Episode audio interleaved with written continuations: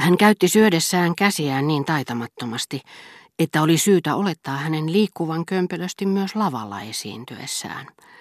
Rakastellessaan hän sitä vastoin sai sorminäppäryytensä takaisin, koska toimi sellaisen naisen vaistolla, joka pitää niin paljon vastakkaisesta sukupuolesta, että tietää ilman muuta, mikä tuottaa eniten nautintoa miehen ruumiille, vaikka se onkin niin erilainen kuin hänen omansa.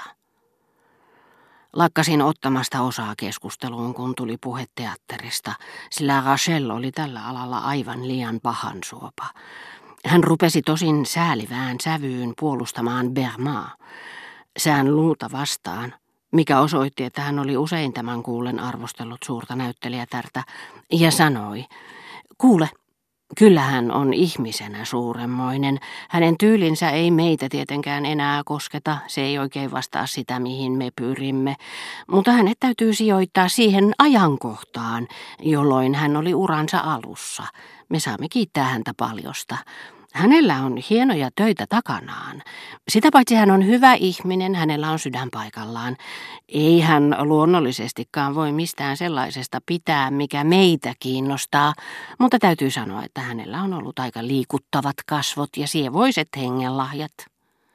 Sormet eivät säestä samalla tavalla kaikkia esteettisiä arviointeja, jos on kysymys maalaustaiteesta, riittää kun nostaa peukalonsa pystyyn näyttääkseen, että taulu on hyvä ja tekotapa moitteeton. Mutta sievoiset hengenlahjat on vaativampi. Sille pitää olla kaksi sormea tai pikemminkin kaksi kynttä, jotka koukistuvat kuin häiritsevää tomuhiukkasta näpsäyttämään. Mutta, tätä poikkeusta lukuun ottamatta, sään luun rakastajatar puhui kaikkein tunnetuimmista taiteilijoista ivallisesti ja ylimielisesti, mikä suuresti ärsytti minua, sillä luulin ja siinä erehdyin, että hän oli heidän alapuolellaan. Hän huomasi kyllä, että minä pidin häntä keskinkertaisena taiteilijana ja kunnioitin sitä vastoin suuresti niitä, joita hän näytti halveksivan. Mutta hän ei pannut sitä pahakseen, sillä todellisessa lahjakkuudessa, jota niin kuin hänen tapauksessaan ei vielä tunneta, on tiettyä nöyryyttä, vaikka se olisikin tietoinen voimastaan, eikä asianomainen vaadi toisilta arvonantoa piilevien kykyjensä, vaan sen hetkisen asemansa mukaan. Pari tuntia sen jälkeen näin teatterissa, kuinka kunnioittavasti sään luun rakastajatar kohteli samoja näyttelijöitä, joita hän niin ankarasti arvosteli. Niinpä hän vaiteliaisuudestani huolimatta, joka ei juuri epäilyksille sijaa jättänyt, pyysi hartaasti, että söisimme kaikki yhdessä illallista, ja vakuutti, ettei koskaan ollut kenenkään muun seurassa niin suuresti nauttinut keskustelusta. Vaikka emme vielä olleetkaan teatterissa, minne meidän oli määrä aterian jälkeen lähteä, Näytti siltä kuin olisimme istuneet jossakin lämpiössä, jota vanhojen näyttelijöiden muotokuvat koristivat. Niin monilla tarjoilijoilla oli nimittäin kasvot, jollaiset tuntuvat hävinneen saman tien kuin kokonainen sukupolvi vertaansa vailla olevia taiteilijoita. He muistuttivat niin ikään akateemikoita. Yksi tutki parasta aikaa päärynöitä tarjoilupöydän ääressä, kasvoillaan puolueettoman kiinnostunut ilme, jollaisen herra de Jussieu olisi mainiosti voinut omaksua. Pari muuta hänen vieressään loi saliin uteliaita ja kylmäkiskoisia katseita, jollaisia akatemian arvostetuimmat jäsenet luovat yleisöön, vaihtaen samalla keskenään joitakin sanoja hiljaisella äänellä. Asiantuntijalle ne olivat tuttuja hahmoja.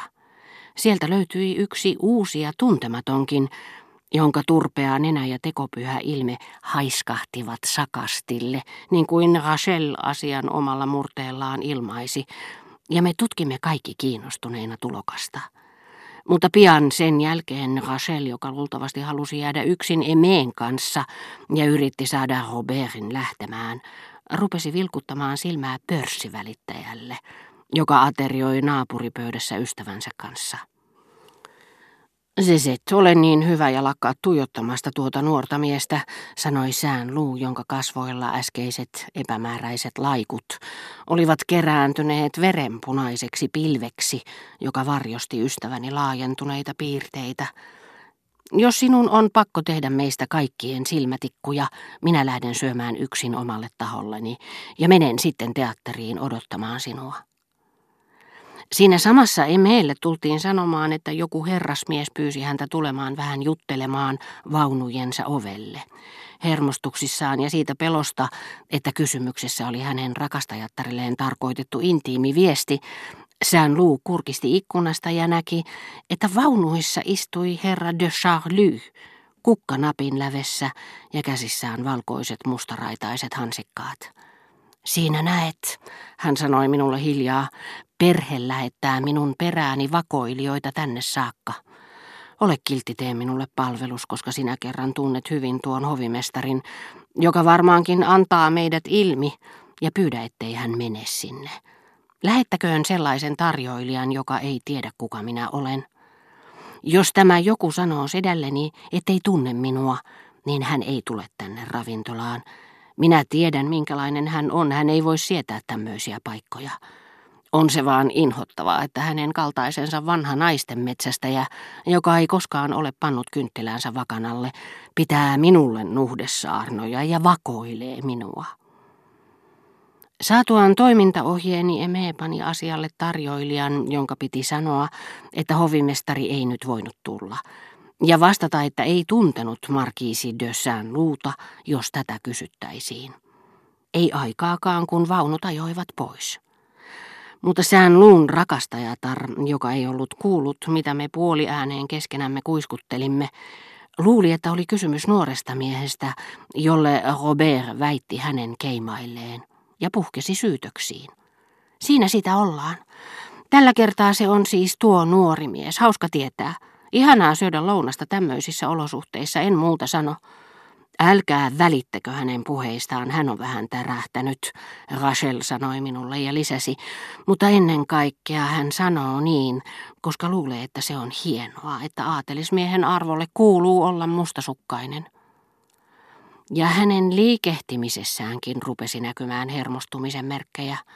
Mutta se Zet, minähän tässä epämiellyttävään asemaan joudun.